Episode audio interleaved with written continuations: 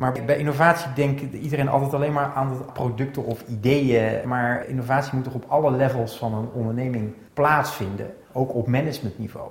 Want we hebben het altijd over een product of denk aan de chip, eh, de constant innoveren van iets wat je hebt. Dat is natuurlijk een mooi voorbeeld, maar ook op een paar levels daarboven moet er, ja, moet er geïnnoveerd worden, of niet? Ja, ik vind wel dat je onderscheid moet maken tussen geleidelijk aan verandering.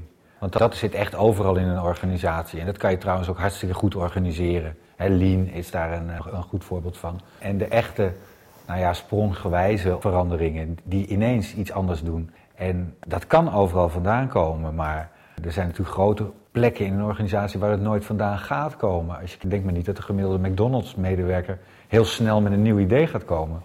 Want zo zit het hele bedrijf niet in elkaar. En elk bedrijf heeft wel zijn stukjes McDonald's. Maar ja, aan de andere kant alleen maar een afdeling innovatie, daar red je het ook niet mee deze dagen. Dus de kunst is wel om, om mensen te ontdekken die, die kunnen bijdragen daaraan. En volgens mij is de kunst heel erg op managementniveau ook om niet in je succes te blijven hangen. Als je kijkt naar de iPad, ik bedoel, Sony had alles in zich om de iPad te bedenken. Maar deed je dat mooi niet. Omdat ze eigenlijk, omdat ze gewoon hun, uh, hoe heet dat ding, uh, de Walkman, die wilden, ze, die wilden ze heel houden, die was mooi. En die wilden ze niet wegconcurreren. Nou, hadden ze beter wel kunnen doen, want nu was Apple ze voor. Dus succes. Kodak was ook een van de eerste met digitale ja. fotostellen. Ja, de allereerste. Hebben we er nooit wat mee gedaan. Want, nee, maar zie je dus dat het doorpakken, hè? het business development. Je hebt iets bedacht, of het nou een business of een product is. Dat ontwikkelen naar iets volwassen, dat is misschien wel het, het spannendste, het mooiste wat er is. Ook het moeilijkste. Iets bedenken is niet zo moeilijk, iets managen is ook niet zo moeilijk, maar daartussen is het in mijn ogen het, het meest lastig. En volgens mij gaat het toch elke keer wel stapsgewijs. Af en toe komt er wel in één keer iets nieuws uit. Maar aan de andere kant, ja, mensen veranderen ook niet zoveel. We zien er niet zo heel veel anders uit dan een paar duizend jaar geleden. Dus waarom moet je op dat soort onderdelen wijzigen? Omdat, omdat de omgeving verandert. Verandering in de omgeving noopt tot verandering. Dus je moet goed in de gaten houden van waarom zou ik moeten veranderen. Nou, bijvoorbeeld omdat mijn concurrenten heel erg veranderen. En waarom kan ik veranderen? Er zijn heel veel mogelijkheden. Wat je nu ziet met internet, elke dag nieuwe mogelijkheden. Als jij het niet doet, doet je concurrent het, dan ben je te laat. Dus je zal wel moeten veranderen om te blijven wie je bent. En dat is heel erg veranderd in de laatste tien jaar. Dat tempo daarvan is zo verschrikkelijk toegenomen. Dus je kan het je niet veroorloven. En tegelijkertijd hebben we een ontzettend groot never change a winning team uh, houding in onszelf. Maar het gaat toch goed, daar moeten we mee doorgaan. We moeten de succesformule niet veranderen. Nee, die moet je pas veranderen als het te laat is. En dat is de kunst. Om er doorheen durven kijken van ja, maar wat was nou de kern van mijn succes? En als dus de omstandigheden veranderen, in hoeverre moet ik dan de kern van mijn succes veranderen? Door hem hetzelfde te laten en hem toch een andere vorm te geven.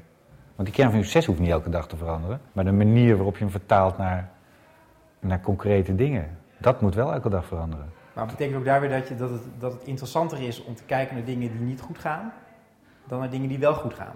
Je leert meer van fouten dan van goede dingen. Want een goede tijd Michael Dell, toen hij, uh, toen hij net begon met zijn eh, super supply chain, uh, niks op voorraad, maar hij bouwde alles super.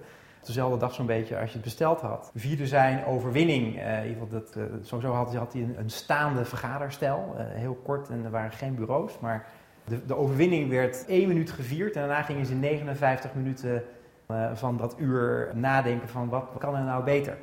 wat ging er nou fout? Ken je dat ook? Of uh, mag je ook wel naar, uh, kun je ook leren van, uh, van successen?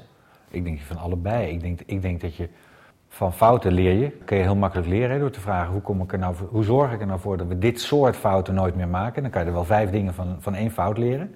Door op verschillende manieren naar die fout te kijken. Om door verschillende soorten dit soort ervan te maken. Maar heel vaak is dat hele kleine verandering. En ingrijpende verandering, die zit hem, die zit hem in mijn ogen veel meer in goed om je heen kijken en je laten inspireren door de wereld om je heen. Om naar buiten te kijken van wat zie ik nou?